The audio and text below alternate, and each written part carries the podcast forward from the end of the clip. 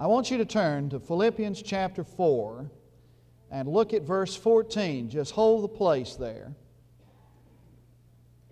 And I want to set this thought of introduction. I believe that God rejoices in the prosperity of His children. I think He wants to prosper us. I believe that God wants us to succeed. God wants to bear witness to an unbelieving world that He is able to meet the needs of His people.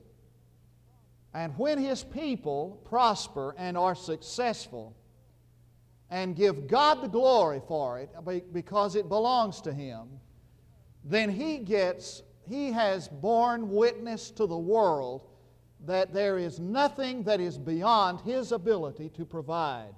God wants to bear witness to an unbelieving world that He is sufficient to meet the needs of man. If you want to remember something, try to remember that.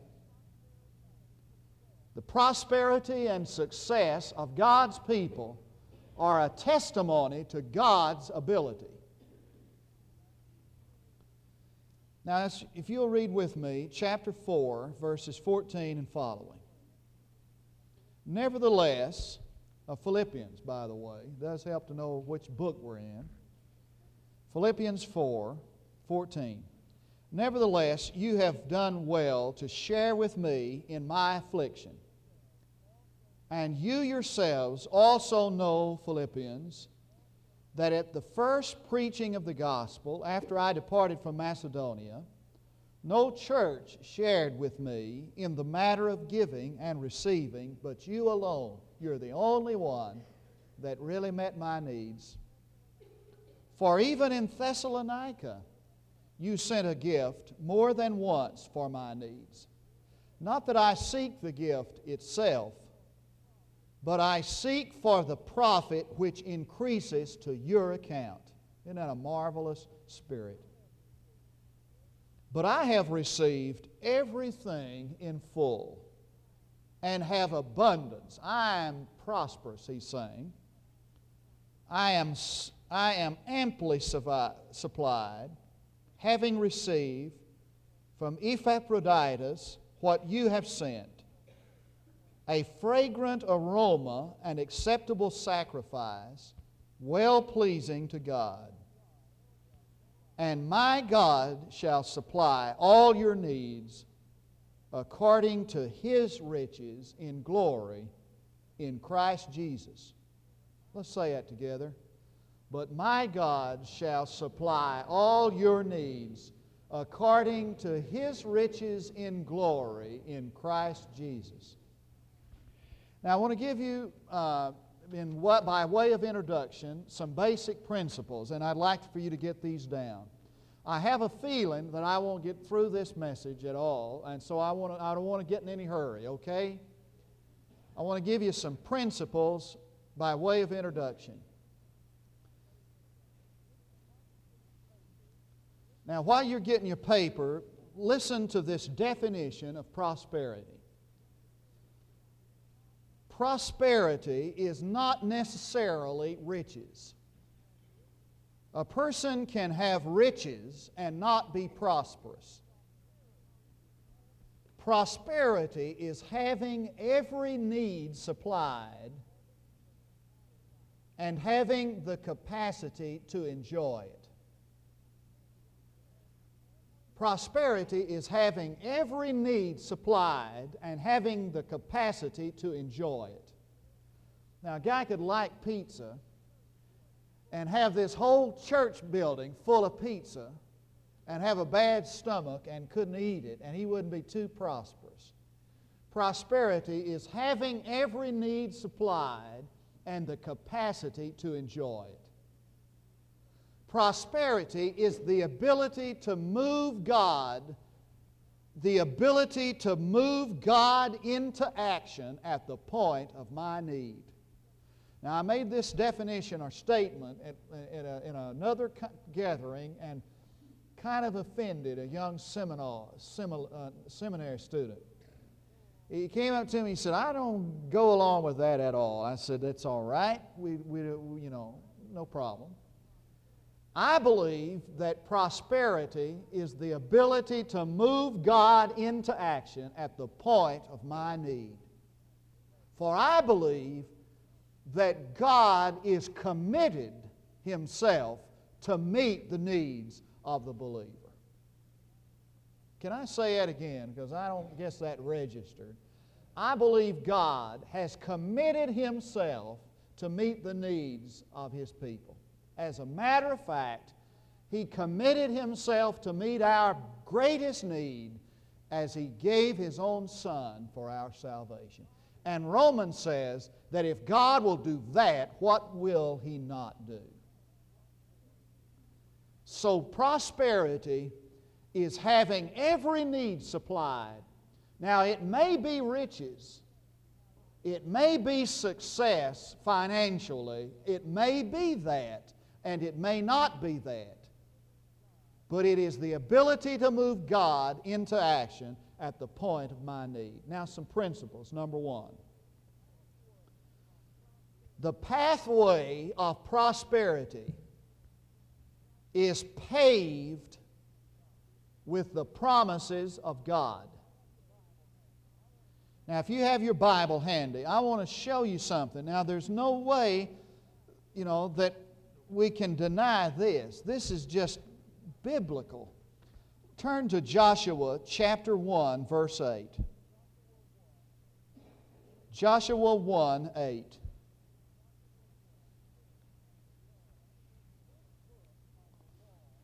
This book of the law shall not depart from your mouth, but you shall meditate on it day and night, so that you may be careful to do according to all that is written in it. Now, look at this. This is God's promise. This book, you meditate day and night, and you want to live by the principles and the teaching of this book and then he says, For then you will make your way prosperous, and then you will have success.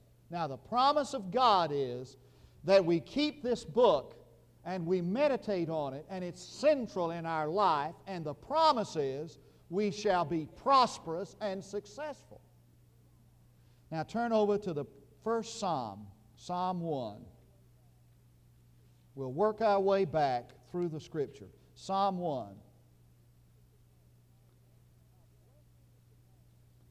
How blessed is the man who does not walk in the counsels of the wicked, nor stand in the path of sinners, nor in the, sit in the seat of scoffers.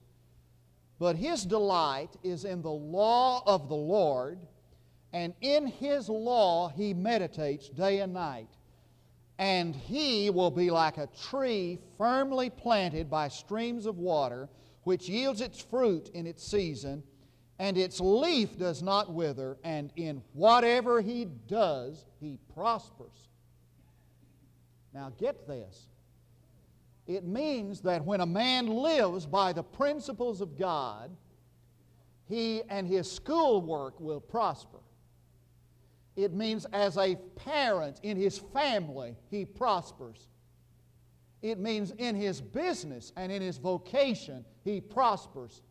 It means in his relationships with his fellow man, he's successful and he prospers. He's like a tree that bears fruit, whatever he does. Whatever he does, he prospers. Now, I didn't make that promise, God did. Now I want you to turn over to Proverbs chapter 3. The third chapter of Proverbs.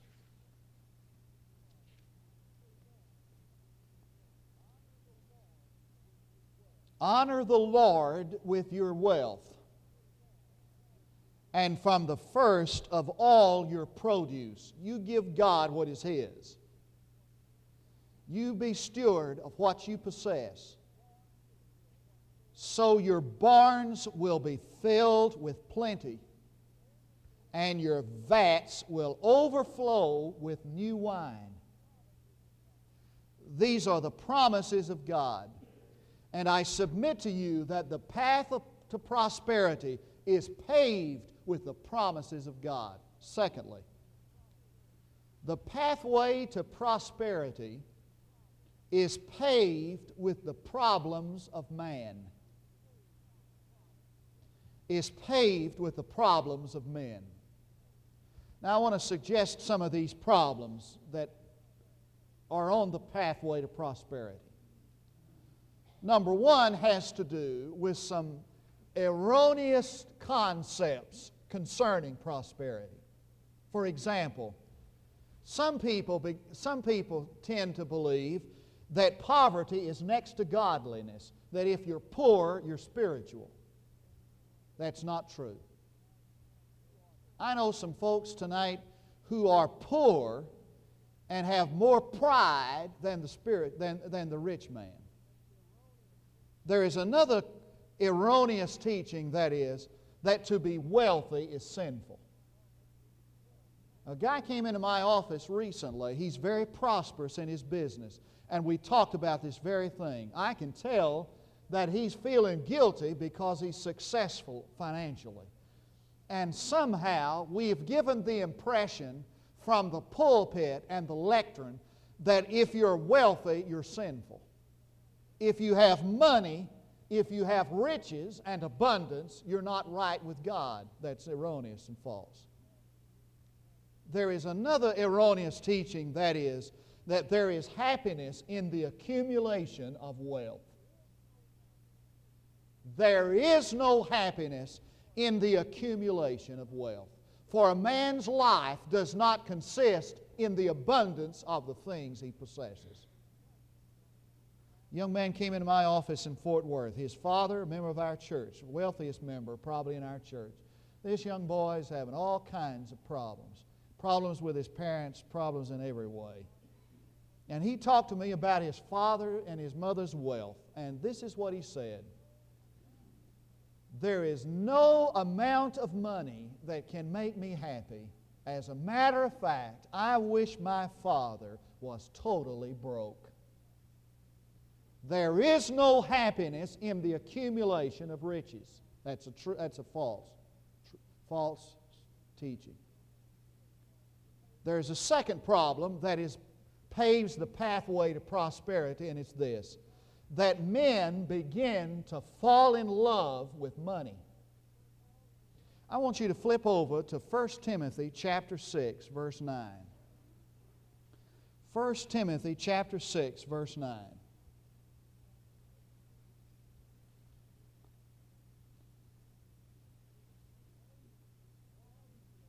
But those who want to get rich fall into temptation and a snare and many foolish and harmful desires which plunge men into ruin and destruction.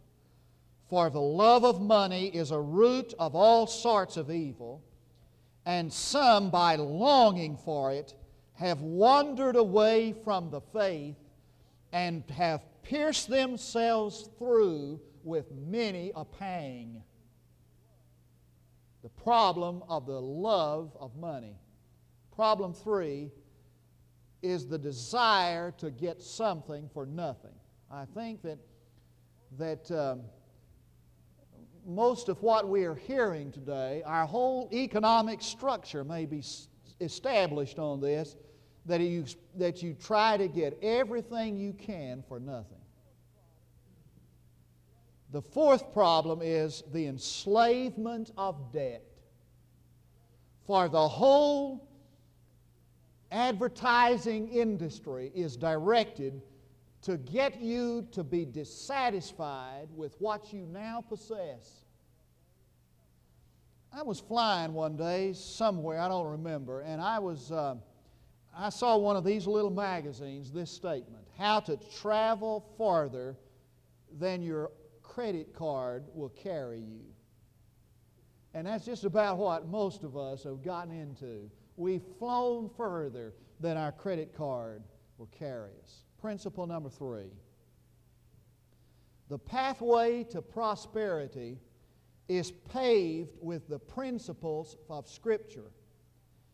Now, I don't want to, that sounds like number one. I don't want to get into this too much tonight, and I don't have time, but I just want to suggest two of them. Two references to look up. 3 John, verse 2. And 3 John, verse 2 suggests this truth, this principle, that financial problems are oftentimes spiritual problems. I want to speak to that just a minute with regard to the church. I have never yet seen a church with financial problems. I have seen churches with spiritual problems that manifested itself in the lack of resources. But you get a church that's doing what God wants that church to do, and it never has a financial problem. And I want you to know this truth that in this spirit of revival that we're experiencing in our church at this time, we are financially abundant in this place. We are putting money in the bank, really. And God is blessing us financially because we are experiencing a spiritual revival. There is no such thing as a financial problem in any church. And also, I must say this that if a person is having financial problems in his own life, it may be, I didn't say it was, but it may be related to a spiritual problem in his life. He may not be following the principles of God. And the second principle that is found in the scriptures that does, has to do with number three is Luke 6:38 and Luke 6:38 says, "Give and it shall be given to you, pressed down, shaken together and running over." Now the principle is this that if you have a need, and I'm going to talk about this in a whole in a whole sermon is going to deal with this. If you have a need, the way for that need to be supplied is to give of that need. Watch this. Give, and it shall be given to you. Let's say, for example, tonight that you're having a problem having enough time for your week. Do you know how to get more time? By giving more time. Isn't that strange? Only God could think of that. Are you having problems financially? You know what the solution to that problem is? to give more. You say, well, listen, I'm having problem giving as it is. The solution to that problem is to give more. Are you having a problem in relationship as far as love is concerned? And you're having a problem at home maybe with parents? We talked about that this morning. You know how to get, you know how to get love by giving more. Give, and it shall be given you pressed down, shaken together, and running over. That's a principle from God's Word. So that the best way to prosper is to give up more. That's a strange but biblical principle. And we'll deal with that more later. And the fourth uh, principle concerning prosperity is that pros- the pathway to prosperity is paved with planning for the future. Now, what has happened to me tonight is what I feared would happen. I've, the introduction took all the time. I've got five minutes. I just want to kind of introduce the, what I want to deal with next week.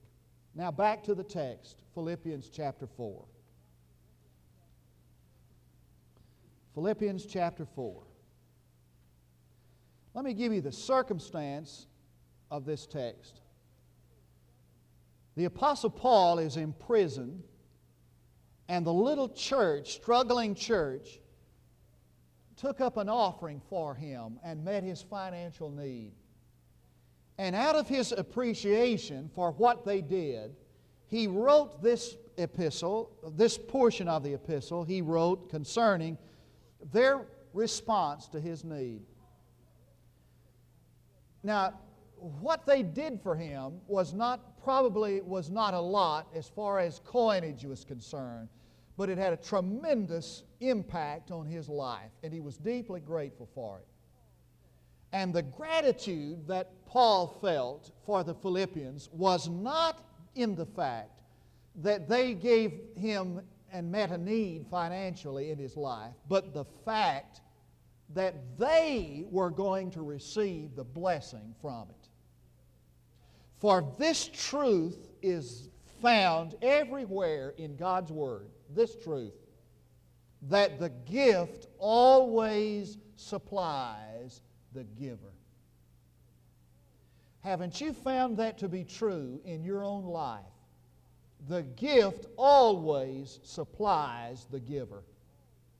Now, it supplies the receiver, to be sure, but the abundance of the supply is always to the giver. God has established His plan of economy on this that when we give, we receive. And one of the strangest paradoxes in all of God's Word is that when you give up your life, you find it. When you lose your life, you discover it. For the gift always supplies the giver. Now, let's just suppose tonight that we wanted to have a church that bore witness to the resources and the wealth of God, then the way to accomplish that would be to have a church full of givers in the spirit of the Philippians. For the gift always supplies the giver. Now, let me look quickly with you at the source. I want to just do that, then I'll quit. The source of the supply. My God shall supply all your need. The, su- the source of your need and mine is God. Well, listen, I, I don't know whether we really are hearing it or not. The source of your need, the source of the supply for your need is God. Now, watch this. We need to believe that, and it needs to grip us. Now, your job that you have is not the source of the supply of your need, it's a means. It's a means to the supply. It's a means, it's a form of income your job, your vocation is not the source of the supply. God is the source. And your job is a means to that end. It's a form of income, but it's not the source. Now, what happens to us when what, you know what we do? We put our eyes on the form of income. We put our eyes on the means so that when we lose our job, we go into a tailspin. We, we panic. We wonder what's going to happen. Or when we begin to get old and we, don't, we're, we may not be able to maintain our job. Or when inflation comes, what do we do? We panic. We worry about it. We talk about it. Listen, the economy as we know it, your job as you know it, is not the supply of your need. God is that supply. That needs to grip you and control you. Now, what determines what we do as a church? What determines it? Most of the time, what determines what we do as a church is how much money we've got to do it. We've been sitting back there getting ready to formulate the new budget. And, and, and most of what we do, we do on the basis of how much money we've got. If we don't have the money to do it, we can't do it. What determines where you live? What determines what you spend, what you have? I tell you what determines it how much money you've got. Can you afford it? Now, this is a radical and strange statement, but I'm a radical and strange guy. And this is a radical and strange approach, God's approach. What determines what we do and where we live and what we have as a church should not be if we can afford it or not, should be God. Does God want us to do this? Does God want us to have this? Is this God's will? Is it His mind? We can't afford it. Yes, we can. God is the source. God will supply. If God demands it of us, any demand or command of God is at the same time the promise that we can do it. God's Word says for you to tithe, that's at the same time a promise that you can. If God commands that you witness, that's the same, at the same time the promise that you can. If God wants you to, as a church, to prosper and to launch out on new ministries, that's at the same time that's God's promise that we can. We find the mind of God because He's the source of the supply. And how I'd long to pastor a church that just comes together on its knees, old and young alike, not young folks in the budget meeting, not old folks necessarily, old and young alike, coming together on their knees and determining this is the will of God for us, and we're going to trust Him for the resources. Wouldn't you like to be a part of that? Huh? You bet. Now, what do we know about the source? We know three things about the source. We know, first of all, that He is omnipotent, that He can supply. The whole Bible is an unimpeachable record of the ability of God to meet any need. Can I say it again? The Bible is an unimpeachable record of the ability of God to meet any need which exists in the world. Corrie ten Boom was right when she said, There's no hand wringing in heaven. The power of the promise rests upon the ability of God, and He is omnipotent. He can do all things. We know a second thing about Him. We know that He's omniscient. That is, He knows about the need. There are no surprises with God. Every need you have tonight, God already knows about. He knows about your need. Now, there's a difference between the needs and the wants. Can I give you those right quick? The need is what you must have in order to live in a lifestyle that God has ordained. It's what you must have to live a lifestyle in a lifestyle that God has ordained. Now, I know some godly people tonight who are very wealthy. They are extremely wealthy. I believe that God has ordained that they live that kind of lifestyle. I had a guy tell me one time, he was 28 years old. He said, I feel this is of God. I, I, I believe that God has ordained for me a life of extreme wealth. I thought, well, you radical, you, you, you crazy, man. But you know, there might be something to that. Do you believe God wants to supply our wants? Sure, He does. I've, had, I've heard people say, well, He'll supply our needs, but He won't supply our wants. Why won't He? Do you want your children to have just what they need to get along and live? No, you want them to have their wants. I do. And the kids come. My little girl said one time, I've got him wrapped around my, my, my little finger, talking about me. That's just about right. Whatever they want, that's what I want them to have.